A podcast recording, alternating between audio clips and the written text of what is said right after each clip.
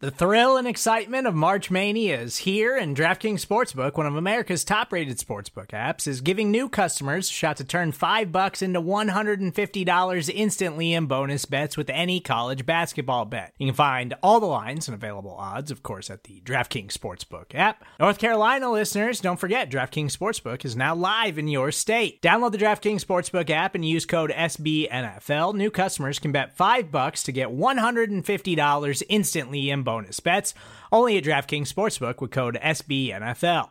The crown is yours. Gambling problem? Call 1 800 Gambler or in West Virginia, visit www.1800Gambler.net. In New York, call 8778 HOPE NY or text HOPE NY. In Connecticut, help is available for problem gambling. Call 888 789 7777 or visit ccpg.org. Please play responsibly on behalf of Boot Hill Casino and Resort 21 plus age varies by jurisdiction. Void in Ontario. Bonus bets expire 168 hours after issuance. See DKNG.com slash B ball for eligibility, deposit restrictions, terms, and responsible gaming resources.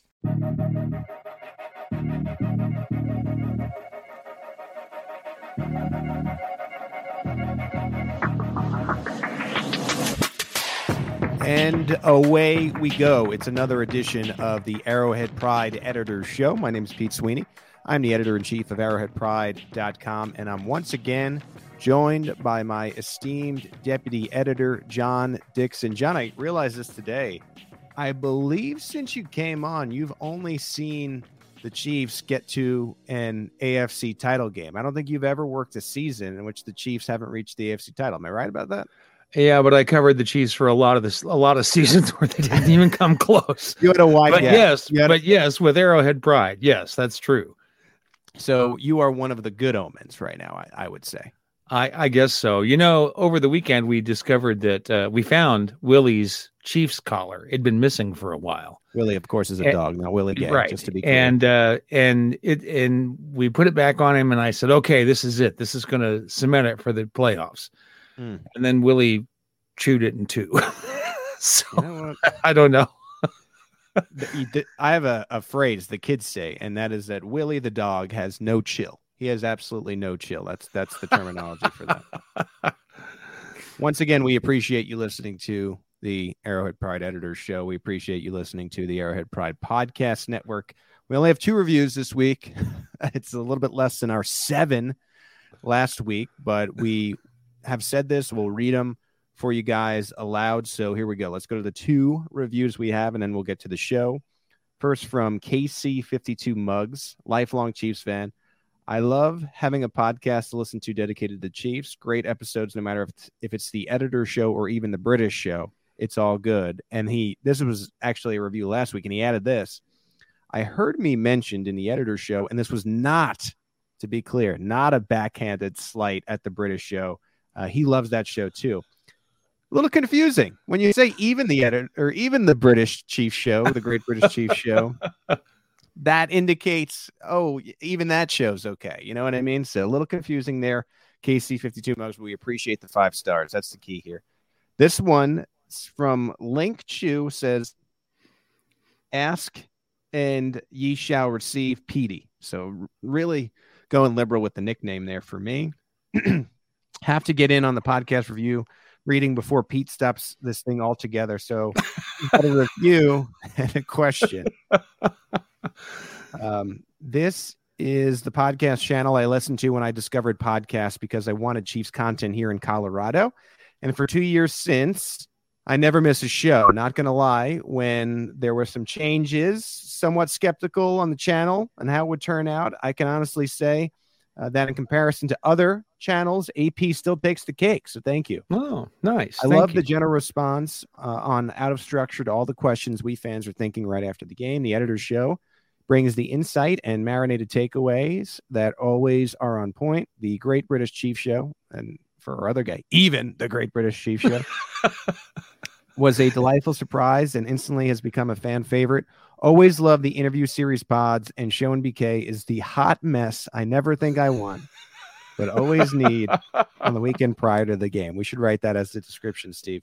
Uh, as a side note, and speaking of Steve, he, he goes, as a side note, I absolutely love when Serta, he misspelled it completely, and then he apologizes if that's spelled incorrectly. Thank you for the apology. Can't stop giggling from what BK says. And Now to the question on this. As someone who doesn't use Twitter or much other social media, how can someone ask questions for the Out of Structure podcast? That's a good Hmm. question. Yeah. Um, let me talk to Ron and Matt and see if they want to make an email or share an email. That's a good point. And I will get back to you. And lastly, I love the AP radio replays. Whatever happened to the post game podcasts that were on the air, would love to see those come back. So, what happens now is we do our own Arrowhead Pride uh, post game show, and the one that you're referring to is one hosted by Jay Binkley that I also appear on on 610 Sports Radio. So this is the best of both worlds. We have ours featuring Steve Serta and Rocky, who I think do a tremendous job.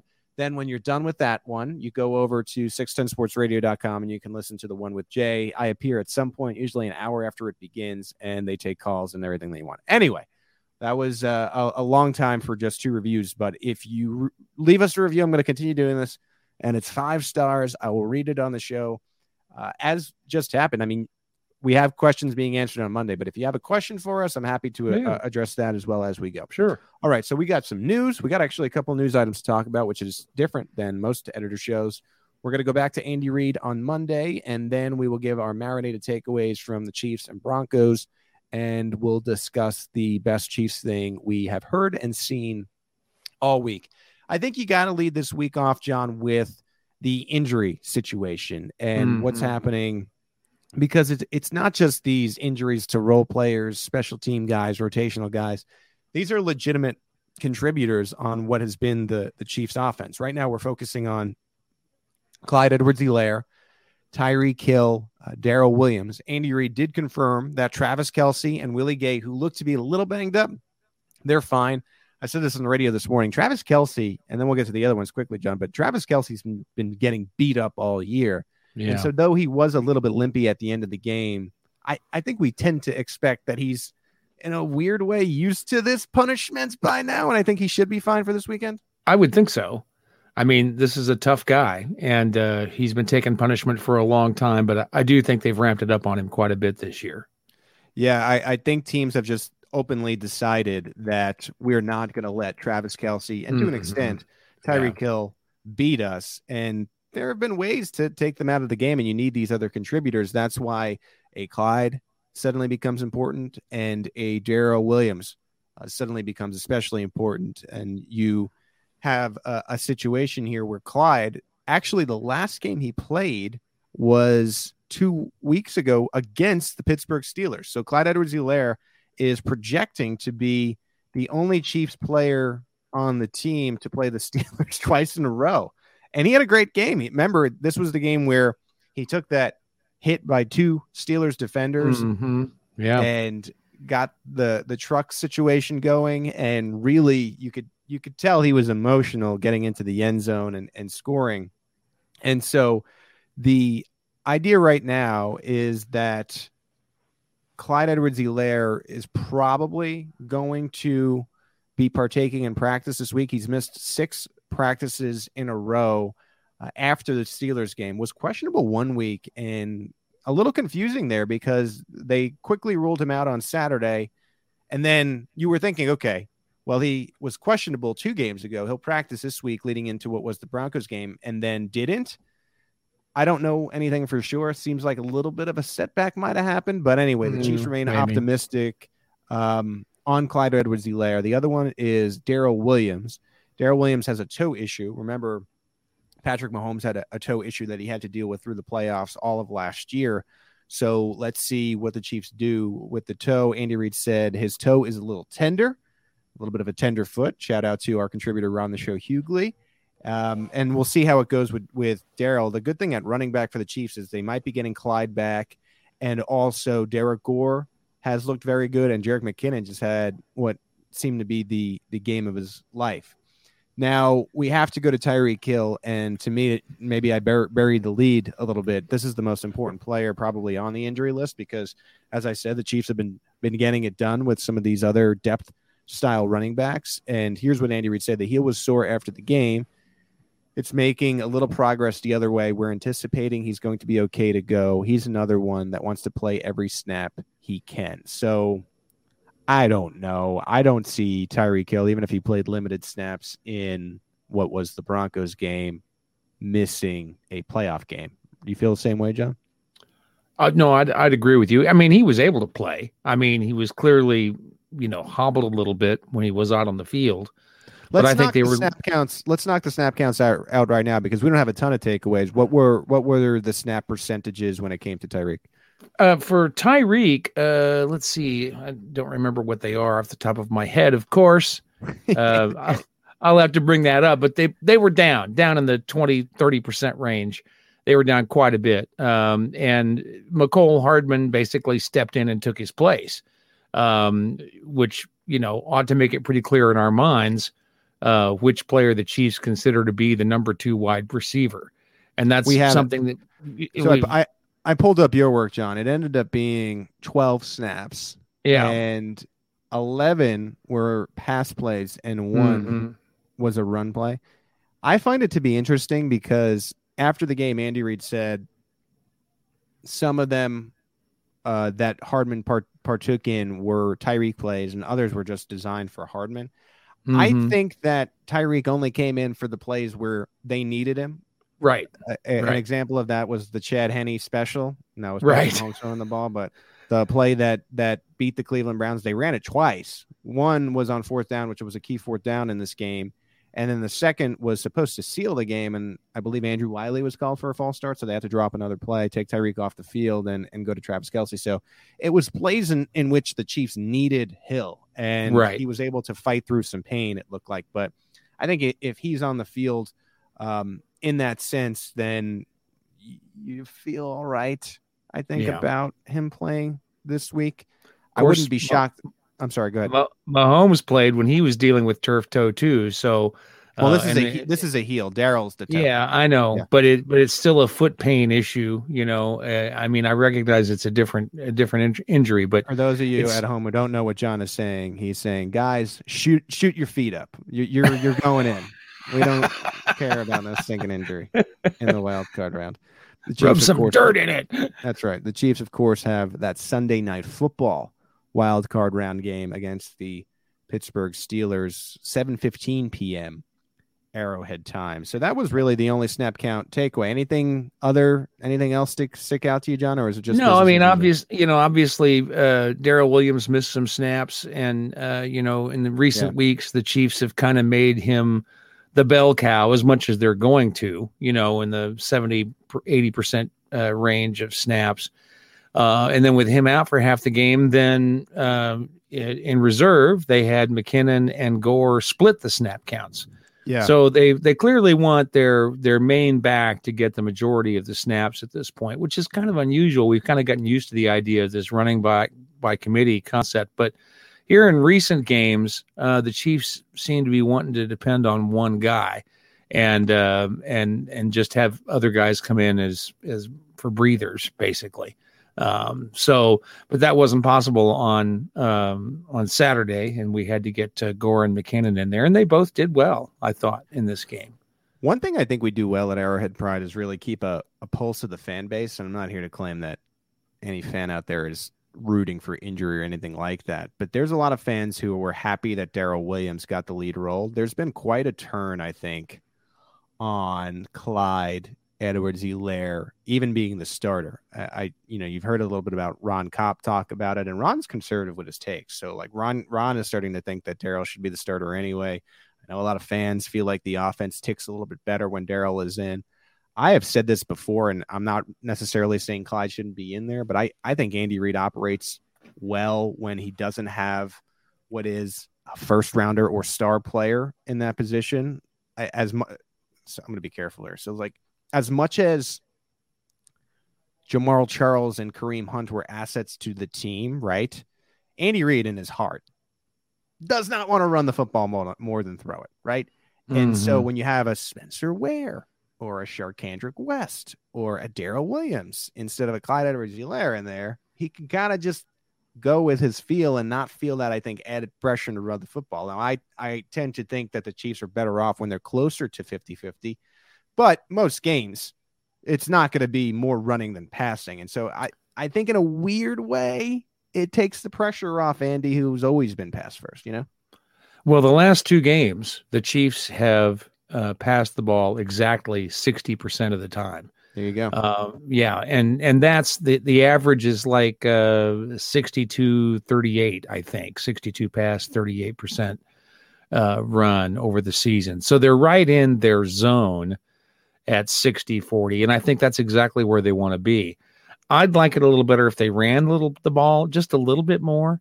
Mhm. But um but I, I think you're right. That's not what Andy Reid wants to do. So that's not likely something we're going to see unless we're in an unusual situation where they get a big lead and they're running the ball to chew up the clock in the second half or whatever. Uh, but uh, 60 40 seems to be where they live, and they have for the last couple of games. You know who would definitely would like to run the ball more? That's offensive coordinator Eric Bieniemy, and he might get the chance again. Fourth season in a row, he's starting to draw some head coaching interest, and the first team that seems to be interested in in Bieniemy is the Denver Broncos. The Broncos have reached out to the Chiefs reportedly to see if they can interview Bieniemy. I have heard some takes about the Chiefs not allowing Bieniemy to interview.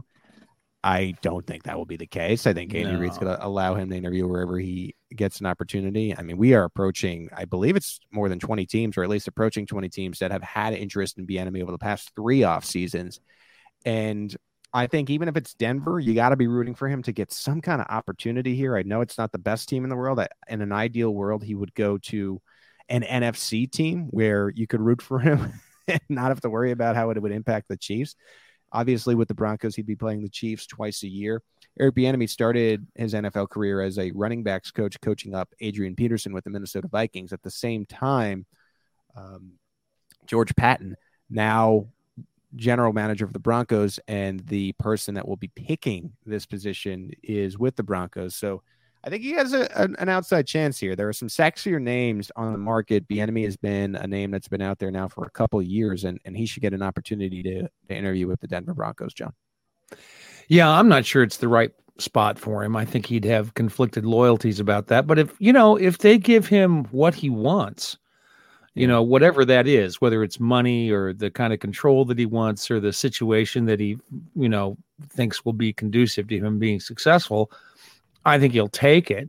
Um, uh, you know, I've thought that the Jacksonville situation would be a good one for Bieniemy. I've thought that for a while, but um, you know, it's it's all what's in his head about it, and we Well- don't really know what's in his Right. head about it. And so, As we're It- speaking right now, some odds have come out, and odds on the next Minnesota Vikings head coach. And Eric Bieniemy is the betting favorite. Now he's been the Really? betting favorite before and has not. It has not really panned out. That's an organization that's familiar with him, knows him well. I think would have a buy-in there. I think probably wants an offensive head coach after Mike Zimmer ended up Mhm. being there for so long. And they have Dalvin Cook. We've said on this podcast before there aren't many true bell cows in the NFL. Dalvin Cook is one of the the lone Yeah. bell cows. So could be a run first offense. I think Kirk may be the be at the end of his tenure, maybe in Minnesota. So it offers you maybe an opportunity either this year or next year to to go and pick a quarterback. And it's in the NFC, which probably in Bieniemy's mind you would think would be an ideal situation. So he doesn't have to impact Andy Reid and the Chiefs unless it's a rematch at Super Bowl four. Come on, bring it on. Why not? Right in, in future years. hey, You know, I, I'd like to ask one question while we're talking about the enemy here. Um, you know, the presumption is always that Eric Bieniemy wants to run the ball. You know, that if he was calling all the shots, they'd run the ball more than they do. Do we know that, or are we just assuming that because he's an ex running back? I tend to think that he, he wants to be run first. I, I just, I think being in press conferences, John. This is just my take on it. I think being in press Yeah. conference, you know, you talk you talk to him about running backs and running the football, and uh, you know, as opposed to like Mahomes in the passing game, and he he seems to light up a bit more. And I don't know. I I just kind of assume if you if you're the it actually depends on where you're the head coach, right? Because if Well, you're sure, the, yeah. the head coach of the Broncos and you all of a sudden you have Aaron Rodgers on the team, which is who they're going Right. after, Right. and you're like, all right, we have to be pass first. Now, if you're with Kirk Cousins and Dalvin freaking Cook, that might be a better fit for you because you know, Right. that's the best thing that Andy Reid does is he he creates the offense around his personnel, not the other way around. So I, think it's an interesting thing to bring up. Minnesota probably a better fit than Denver, as we're talking out loud. Denver, mm-hmm. Denver also, by the way, um, would would offer Andy Reid a, a chance to to see Bieniemy off, which is why I think he's going to allow Bieniemy to, to interview wherever he wants because you have a bottlenecking situation here at the the Chiefs coaching staff with right Mike Kafka, probably two years overdue from becoming an offensive mm-hmm. coordinator somewhere. I I think it's going to happen this offseason, whether it's with the Chiefs or not. So I think that Andy is is eager for Eric Bieniemy to graduate in, in a sense. So we'll see what mm-hmm. happens. There there's other teams interested in Chiefs personnel members. Ryan Poles is drawing interest from the New York Giants. If you remember, Ryan Poles was sort of this no name candidate uh, in a sense to other teams and went to Carolina. Carolina opened up their GM search, I believe it was last year, and opened it up wide. They interviewed initially like 15 different people and they only ended up keeping around four or five and Poles actually made it to the second round of interviews really unique in the sense that carolina was updating their own website about the interview process but it, it, it opened up a, a, window into seeing um, you know what what ryan Poles and, and how far he he went and he's the executive director of player personnel for the chiefs 36 years old actually was an offensive lineman for matt ryan in college and he's been a member of the Chiefs uh, personnel department for nearly 13 years. So draft weekend is the only time that we're able to talk to any of these guys. They bring up different members of the personnel staff. It actually seems like a a way to train maybe future future personnel staff members uh, to speaking to the media because different scouts get an opportunity to talk to us on mm-hmm. day three. Poles was actually up there, and I remember this, and uh, I appreciated the Chiefs for doing it.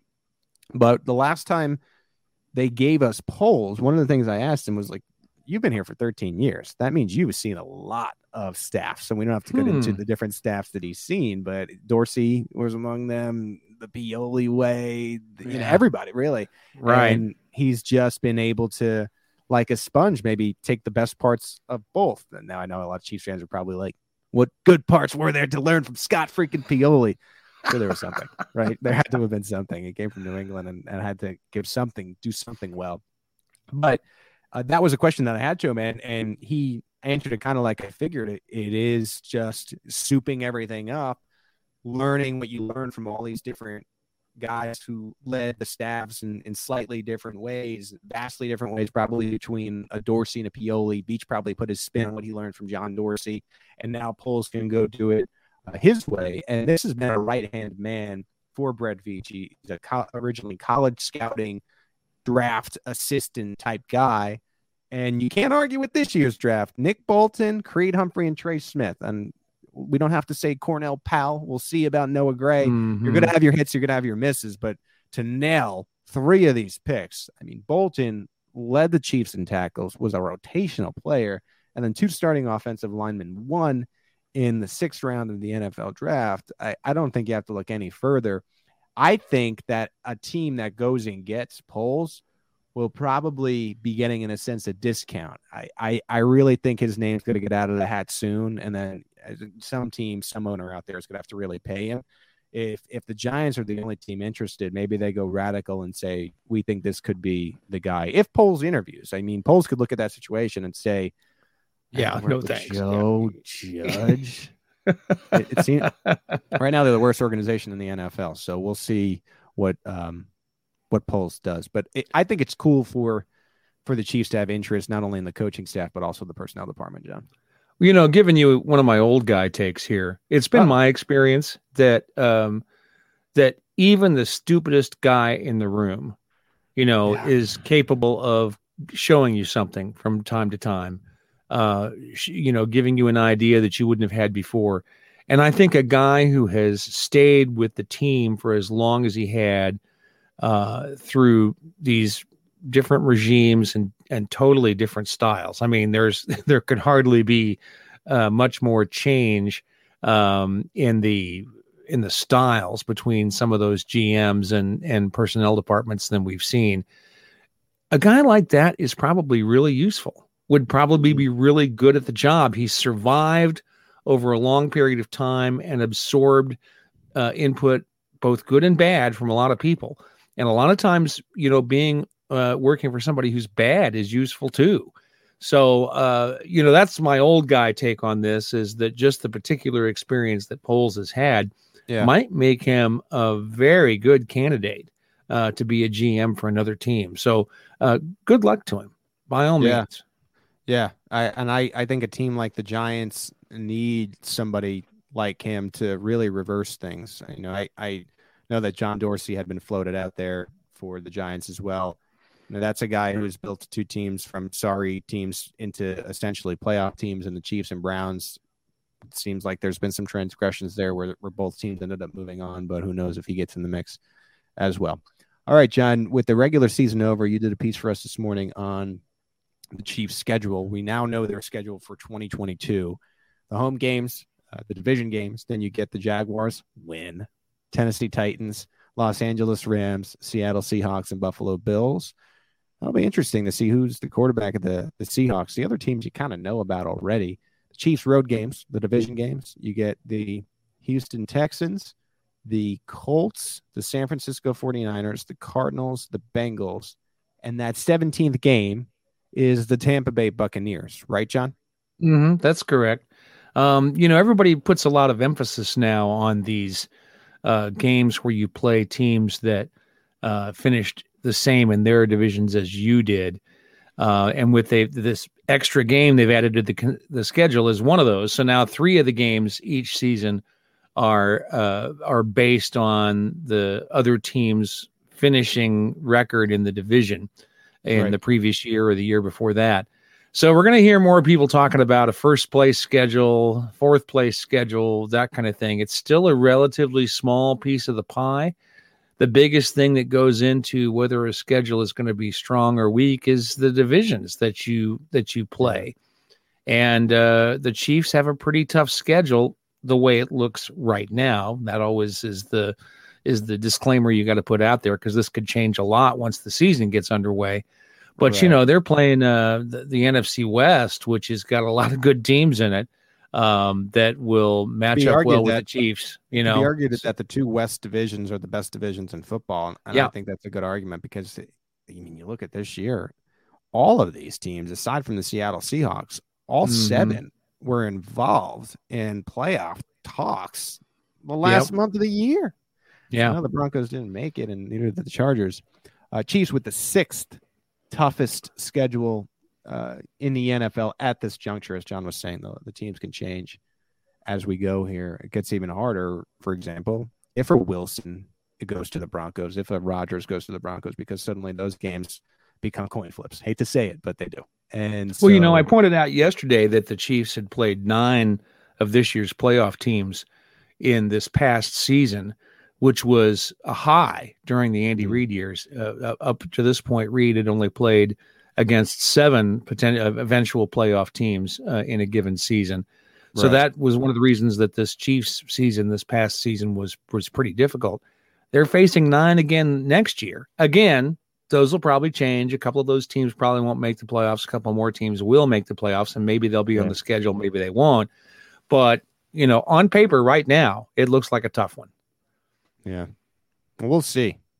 Long way to go. We got some games before that though. We have we have to worry about. Hope- Yeah, hopefully four. Hopefully four games. We'll see. Another piece of news, and this is more minor, and then we'll get to Andy Reid after the break.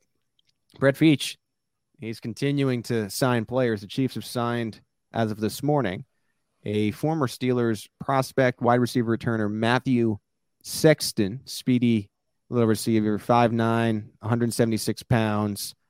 Uh, looks to be returner, special teams, gunner type of prospect here. Sort of reminds me of Gehrig Dieter in a, in a sense. Um, fast receiver, again, special teams value. It's a futures deal, so we will see if he can make a case to crack the the workout. I, I think it's always an advantage for these types of guys to get in the building right after the season and then really I think have the entire offseason. You're at such an advantage than just being a what would be considered like a training camp body coming in late. So who knows? Seems to be maybe like a, a practice squad emergency type of prospect, but figured I, would tell you, right? What, what else? Right, are we doing? right. Okay. Right. Well, we'll have a lot more of those when the season's over, but they usually do have a few of them before the mm-hmm. season ends as guys yeah. become available. The editor show so. is going to be like 15 minutes once the once the season's over. All right. That's it for the news. When we come back, we will get into Andy Reid's Monday afternoon Zoom press conference. Stay with us. This is the Arrowhead Pride Editors Show. Hey, this is Scott Galloway, author, professor, entrepreneur, and most importantly, host of the Prop G podcast. We got a special series running on right now called The Future of Work, where I answer all your questions on surprise, the future of work. Questions including what are we missing when we work remotely, or how do we handle work life balance when a major opportunity comes knocking? From the provocative to the technical, we're offering insights you won't want to miss. So tune in to the future of work, a Prop G Pod special sponsored by Canva. You can find it on the Prop G Pod wherever you get your podcasts. Back here on the Arrowhead Pride Editor Show, Pete Sweeney and John Dixon. We are done with regular season. That has come and gone. We are now on to the playoffs. The Chiefs will be partaking in the wild card, super wild card weekend.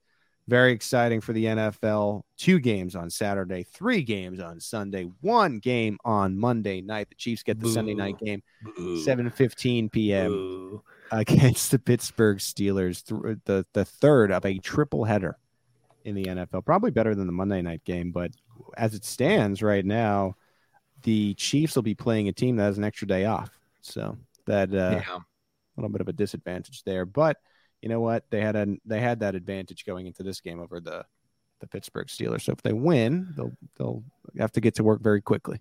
We yeah, I'm I'm not happy about this Monday night thing. I get why they do it. You know, it, the game is about TV. I understand. Yeah. You know, they get a lot of eyeballs on the game on a Monday night game in prime time. I just don't like it.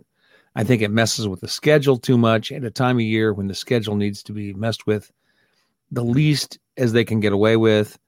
I'm going to have more to say about this as the show continues, but but nice little tease there. All right, first thing from Andy Reid that I thought was interesting Andy talked about Patrick Mahomes and his growth in year four as the team starter. Before we get to Andy Reid, I just want to tell you this is the first time Mahomes is partaking in wild card weekend. So if you're ever a Chiefs fan that wants to complain about how poorly the team played on Sunday, to go four years of a new quarterback and the first wild card game you're even going to be playing, I think is uh, quite a, a, spoiler, right? That's a that's a, a spoil factor for having Patrick Mahomes. All right, so let's get into uh, Andy Reid's quote. Uh, Patrick Mahomes, by the way, finished with 4,839 yards, 37 touchdowns, and 13 interceptions. Here's Andy. Yeah, no, he's done a he's done a nice job with it. Um, you know, that fifth year, sixth year, you're still you're, you're you've got a pretty good grasp of the defenses you're going to see, and then it's a matter of fine tuning it, staying fresh on the new things that you put in each week. And I think he's handled that against a lot of different looks, um, whether it's zone or man. So you know, it's important. You're always learning as a court. You're always learning as a football player, period, and coach. And so um, it, it's it, it's uh, been a good year for him that way, and he's uh, it really turned out some pretty pretty good numbers and wins and all those things. So he's he's uh he's had a good year. So essentially said what we thought he might say, but I I think what sticks out there is that this was such a learning year for Mahomes, starting to realize that he isn't necessarily always going to be this Superman freakazoid that's going to roll through opposing defenses and probably is going to end up being a, a better quarterback for it. And as much as we want to say, man, Mahomes had a down year, his down year is among the best in the NFL. Mm-hmm. So if he mm-hmm if yeah. he works on all that stuff throughout the playoffs and then into the offseason, you're looking and and I know that Aaron Rodgers is going to win the MVP this year, but you're looking at the MVP favorite for next year. That's that's fact. That's a, I'm I'm willing to say that right now. Um, and because he's just the safest bet. I, like I said, I understand Rodgers is going to win it this year, but he's going to be the safest bet not only next year, but probably the safest bet for years to come. And what an advantage that is for the Chiefs. Certainly over a long period of time, he would be. You know, if you had to I mean, who's going to win it the most times over a period of time? Mahomes would be the guy you'd want to Yeah. bet on at this point. I'm Yeah. interested that you um, have decided that Rodgers is going to win it, though. Yeah, it's done. No, I, I Okay. know for I know for a fact he'll win. Okay, so Okay.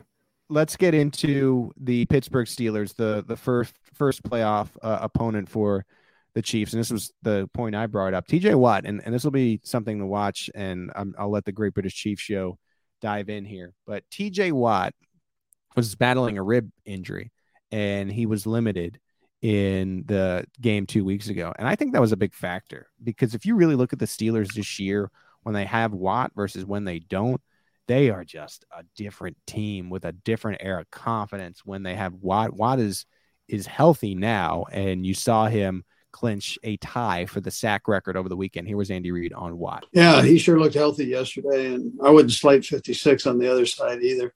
They, they've got good rushers, 97's Pro Bowler too, and big time player.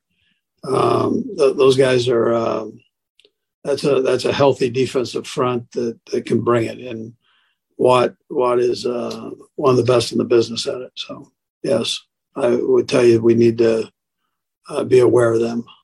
See how Andy Reid does that, John? He he makes sure not to just mention Watt, not to shun some of these other guys because he doesn't want Alex Highsmith or Cameron Heyward coming in and saying, "Well, Andy Reid only thinks Watt is the only defensive player on his team." He takes the opposite approach uh, when it comes to making sure uh, to not give any even slight smidgen of bulletin board material entering such a big game.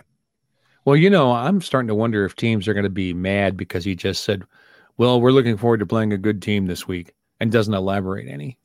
Because that's that's kind of Andy's way of insulting the other team. We know we're playing a good team this week. Time's yours. There, there's nothing worse than when the Lions come up or, or a team like the Lions. Yeah. Yeah. And you sit there at the press conference. We look forward to the challenge of playing the Detroit Lions, who's a good football team, is well coached. Andy, are they? Are they? Are you kidding me? What? No, you can't. Yeah, it's it's it's it's like my intro to the editor show. Never really changes. But you know what? Look, like Andy Reid, I'm a man of routine, and I, I stick with it. Andy Reid, by the way, thinks the Steelers are playing better now than they were. Well, I think they're playing well together. I think they're they're doing a, a nice job with that. Ben's playing well, and uh, the runners running well. Offensive lines doing a nice job, um, and, and defensively, uh, listen, Pittsburgh's always good. So um, on that defensive side, and they they fly around. They've got some all star players on that that side of the ball that uh, do really well. I, I slighted their wide receiver. Their wide receivers are very good too. So on the on the offensive side, so um, they're, they're a good football team. They're well coached, and the, the organization with the Rooney family is uh, it's it's strong. It's been strong for so many years. Ben Roethlisberger, I, I don't know if I necessarily say he's playing well, but better, right? And I think good enough to sneak into the playoffs. I just look at this game. We're not going to go deep in because we don't really do forward looking stuff in the show, but I just I can't see Big Ben at the end of his career here barely being able to throw the ball 30 yards down the field. You think he's going to outduel Patrick Mahomes? I just I just can't feel that way right now. Yeah, but you always have to watch out for a guy in that kind of a situation. I mean, right. uh, you know, he's had some great games in him over his career. There's no doubt about that. And uh, maybe, you know, the last time around, he finds it within himself Mhm. uh, to play great. Now, of course, you know, you remember, I didn't know about this until well after the fact, but I guess he brought his family to the game in Arrowhead a couple of weeks Mm. ago. And it was apparently the first time they'd ever gone to a road game. And then the Steelers got walloped. Yeah. Um, so maybe he's going to bring his family back and try and, Mike Jordan uh, loves family. make up They should- for it. They should put him in the furthest possible seat and sitting in the K to watch the game. You make a good point uh, about a guy who's playing his- his last game when he loses. Yeah. Like, there's nothing to lose. So if you're ever Right. going to try your absolute hardest, not that Big Ben wouldn't. I guess if there's anyone that's not going to try in a playoff game, it's Big Ben. But it is that situation where I remember when Vince McMahon put Ric Flair in this this situation. If Ric Flair lost, he had to retire, and Ric Flair just kept on rattling off this win. It took Shawn Michaels to uh, retire Ric Flair, and so it's going to take a Shawn Michaels like effort for the Chiefs to to get this done against Big Ben, and and I think it's kind of fun. that the Chiefs can end Big Ben's career, right? you can watch them say, Well, well now that we've brought up wrestling, maybe we'll need to body slam Roethlisberger Yeah, now. and that's a good segue into what Melvin Ingram wants to do. Here's Andy Reid on the impact of Melvin Ingram. Yeah, well, he brought he brought a positive, uh, uh, definitely a positive attitude to our already positive group, but um, and, and that that senior leadership that you you hear about. I mean, he's been doing it for a long time at a very high level. Um, and then he and Brendan Daly matching up together, I think, uh, just was was like a perfect fit. And so um, I don't want to slight Brendan on all this because uh, he's a fine football coach and does a does a really good job with that group. And um, you know, we, we've brought guys in that have come from little different situations. When you you know you got to make sure that they they all kind of dance the same dance, and he's done good with that. And then Ingram fit right in there, man. I mean, he's and and his attitude is he's very smart, and his attitude is phenomenal. Yeah, I think it's an underrated part because we've seen what he's done on the field. I know that Pittsburgh Gazette reporter doesn't, but we've seen what Melvin Ingram's been able to do on the field. But he really, I think, did bring, along with a Frank Clark, a veteran presence to that room. There's something when a guy joins a team in the middle of the season, and it's not just this hot young player. It's someone that's been there before, and I think you've seen the situation with Terrell Suggs in in previous years, where Mhm. yeah. and Suggs had less of an impact on the field than Ingram has had, but even still, it just it changes the vibe when it when Right. it feels like someone's been there before. And Ingram is a little bit different in the sense of he played for the Chargers and had a cup of coffee with the Steelers. He's still gunning for that ring. Like he has even more motivation. Like Terrell Suggs came here and, and could kind of tell the guys, like, this is what we have to do to go and play championship football. I've done it before. Ingram still wants that, right? So he comes to the the Chiefs. The Steelers uh, are in the playoffs now, and what an interesting scenario that the Steelers gave him away because he was a hostage and not a volunteer. Shout out to uh, Mike Tomlin, and and here he has a chance to to get a sack. He didn't get a sack in, in the last game. I'm, I'm sure he's going to be trying to get a sack of of Big Ben in this game. Well, you make a good point about Terrell Suggs. Um, you know, he did not make a big impact on the field, but the players all talked about his influence uh, on them in the locker room. And that's an important part of team chemistry is having those guys who can uh, and have that kind of example on the younger players and even some of the the older players too. And I think they're getting that from Ingram, but they're also getting on field production that's been very significant. And uh, so it's a good point to bring up Suggs, but he's actually kind of transcended what we saw with Suggs because he's able to get some on field production as well. Quick point about Suggs. We haven't really seen him since he was dancing in Mhm. that Chiefs jersey in Miami. He just kind of disappeared, and he was a, a louder voice of the NFL. I, I like to think he's just continuing to dance in Miami since 2018. Has just not, doesn't even know what COVID is. Just is Yeah. still celebrating the Super Bowl. Hopefully, hopefully he's living in that world. Quick uh, update here: the Bears will interview former Chiefs offensive coordinator Doug Pederson, former Eagles Super Bowl winning head coach. He also recently spoke with the Jaguars. Doug Pederson is getting some juice here. I tend to think one of these teams is going to pull the trigger on Pederson. What a, a crazy thing it would be for Pederson after a year off to to get his second job when Bieniemy's still waiting for that crack at his first. We'll see what happens with that. Let's finish up with Andy Reid's last thing. This is more funny than anything else.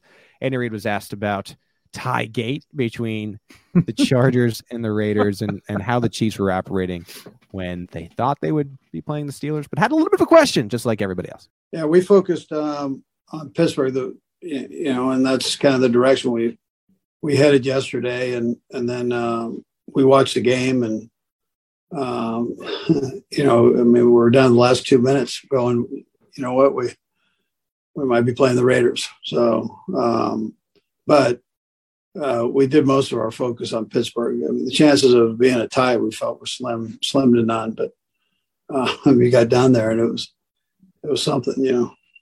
It was quite a game. This to me is the perfect "they're people too" moment, right? Because you could see and you could hear in his voice the smile uh, on Andy Reid in, in the sense that they weren't really sure if at the end of the day they were just going to have to scrap. Well, I guess not scrap if the Steelers won, but just pretty much scrap everything that they had prepared for in the afternoon and, and tried to get ahead on Sunday afternoon as this game was about to tie on Sunday night. And I can't believe how it played out. I think Brandon Staley outsmarted himself quite a bit in this game by calling that that timeout late. But it was darn near close to being a 32 to 32 tie with three AFC West teams entering the playoffs. And then, of course, the Raiders pulled it out at the end, John.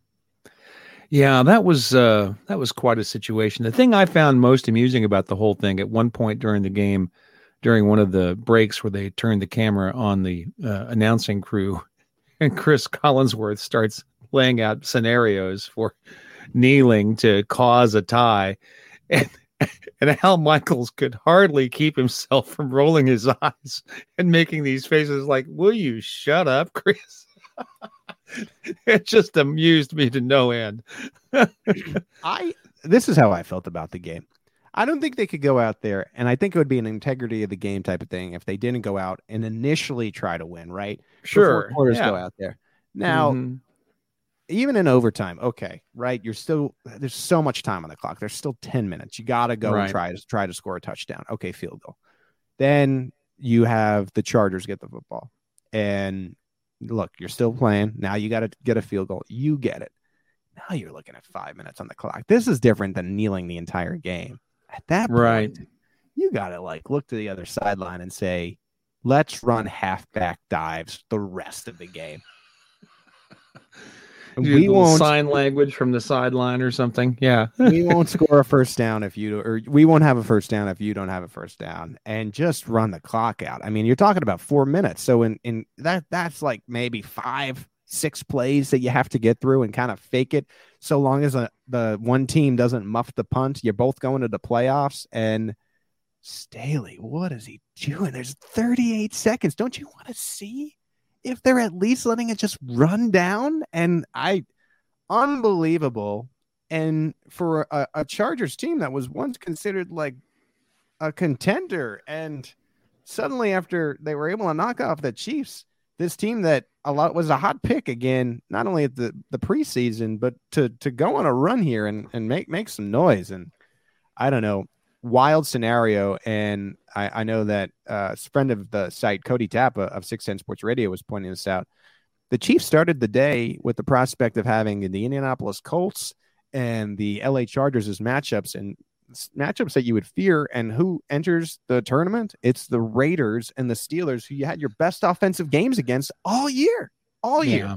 So you couldn't get the number one seed uh, after the the Texans blew it there, but this was as good a scenario as you could possibly get without out of the out of the picture. I, I think. Well, you know, I always say that people who who talk about teams tanking in order to get the top draft pick and you know doing that kind of thing, I always say I never met anybody in an NFL locker room or in a coaching suite or a press conference that I thought was anything less than a total professional who would try and win every moment of every game. And I think that in the end, when they were presented with circumstances where they could have done something that indicated they were just going to, you know, kneel and let the game end as a tie, they Mhm. didn't. Staley, you know, put up a timeout to make sure he had the right defense on the field. And the Raiders kicked a field goal. It's And it's another and they- forest. yeah, I mean, it's another forestry guys, situation that where like Yeah. Staley is just so I, I think he just was so into the game and just overthought it. I mean, he needs to play more Madden like us, and you would just let the clock run out. How are you doing, man? All right. Well, that's it for Andy Reid. If you want to listen to the full press conference, it's available uh, from the podium. We'll have from the podiums all week with the news that is coming out of one Arrowhead Drive. When we come back, we will go into our world famous marinated takeaways and check out the best Chiefs thing we saw all week. Stay with us. This is the Arrowhead Pride Editors Show. Another day is here, and you're ready for it. What to wear? Check. Breakfast, lunch, and dinner? Check. Planning for what's next and how to save for it? That's where Bank of America can help. For your financial to-dos, Bank of America has experts ready to help get you closer to your goals. Get started at one of our local financial centers or 24-7 in our mobile banking app. Find a location near you at bankofamerica.com slash talk to us. What would you like the power to do? Mobile banking requires downloading the app and is only available for select devices. Message and data rates may apply. Bank of America and a member FDIC.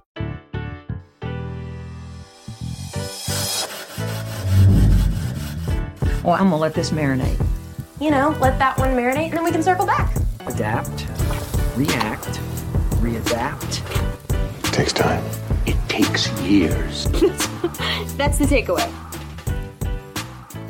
Back here on the Arrowhead Pride Editors Show, wrapping up the show with our world famous Marinated, which I, I know from the reviews that we've gotten and read on this program that people seem to enjoy, so keep it up. John, I'll let you go first. What did you think about this game? Well, I've heard a lot of people complaining about Zayne Anderson, and he deserves criticism for uh, getting that Dan Sorensen penalty. too. Yeah, getting the penalty, uh, attempting to block that punt because it was a costly penalty. It was a bad play. Everybody agrees on that.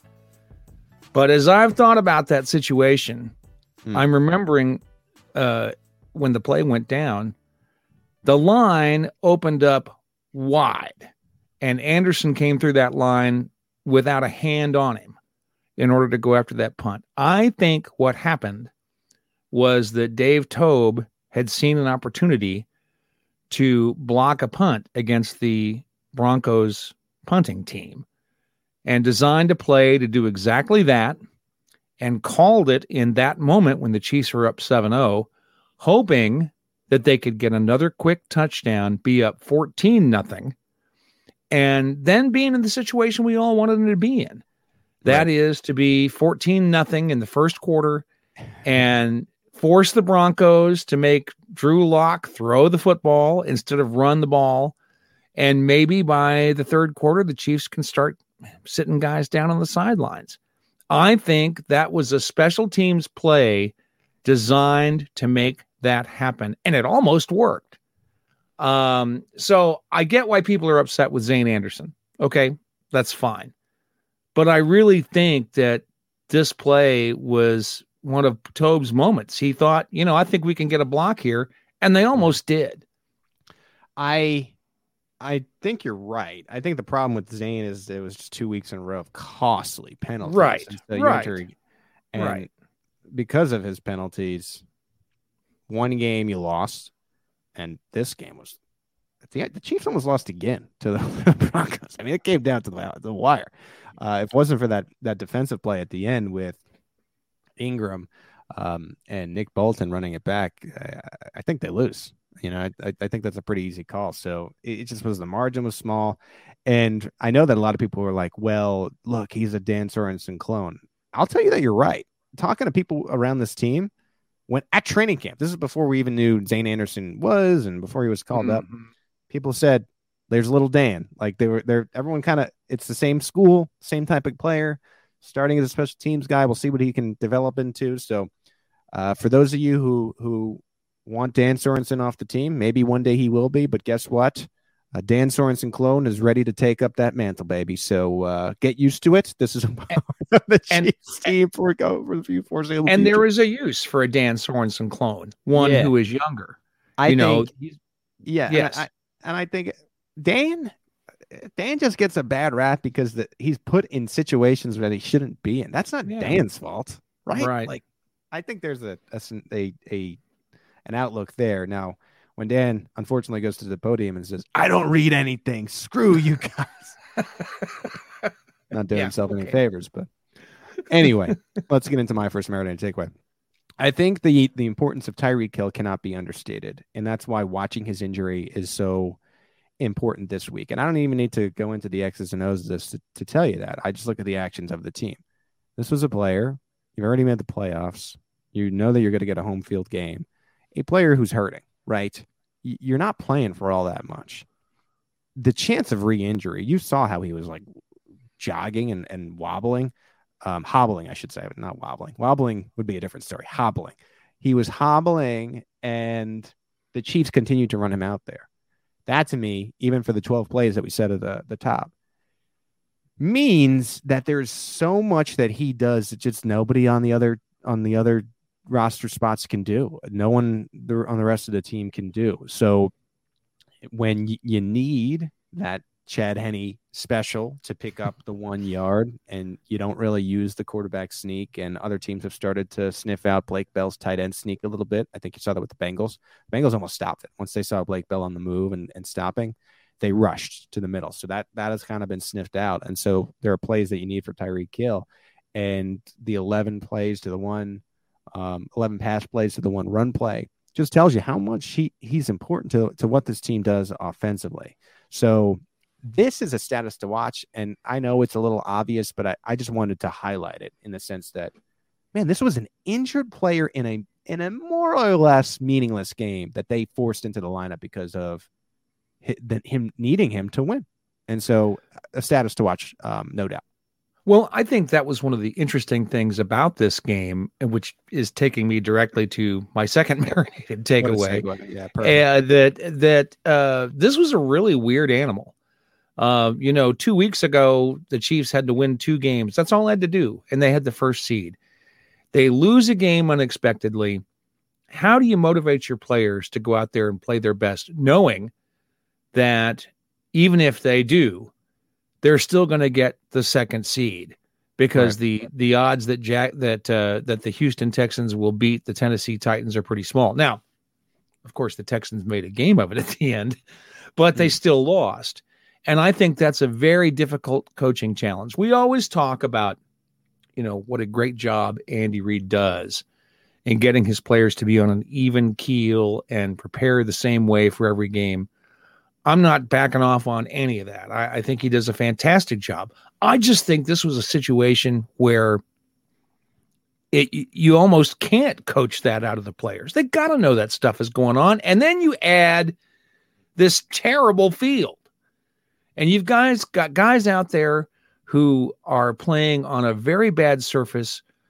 I, you know, I think you could argue that two or three of the three injuries that we're worried about right now had something to do with that turf. Mm-hmm. And, uh, you know, you can't blame guys mm-hmm. when they've got playoffs coming up, not going 110% on every play on that kind of a playing surface. So this was a really weird game. And I, I know people are upset because the Chiefs didn't just, you know, rub the Broncos' noses in the dirt. But I think there's a lot of reasons why it played out that way. And and the, the oddness of the situation is one of them, in my view. Yeah. Uh, I, I I'm with you a little bit. I'm I'm worried. I'm worried, and this is my next takeaway. I'm worried defensively right now, and um, you know, you you're you're in a sense at least in one aspect of your game, backing into the playoffs because you saw the defensive turnaround, and I think that was really, I think that was real. Um, where the the Chiefs have really slipped up recently, and we hadn't seen it in so many weeks, two months. It felt like, mm-hmm. yeah, are these explosive plays? Ja'Marr Chase embarrassed them, and then you had a few plays in this game, Tim Patrick and, and Melvin Gordon with these long plays. And I'm telling you, you'll be fine this weekend. I, I I I'm not jinxing it here. I do I do not worry about the Pittsburgh Steelers. Uh, aside from a, a, maybe like a rain game with an absolute TJ Watt takeover, I think the Chiefs advance. When you're playing the Bills or the Bengals next week, and you're allowing these explosive plays, you you could lose those that game. So I not only think that this Pittsburgh Steelers game, you win, you have to win it. It's a playoff game. But what we wanted to see against Denver, which was this clean game. You have mm-hmm. to have mm-hmm. that type yeah. of effort against Ben Roethlisberger, and maybe that could be, in a weird way, a get right playoff game that you can build on going into which will be an, an, an, a next opponent. And you know, I I get out there. Some of you are probably like, well, let's worry about this week.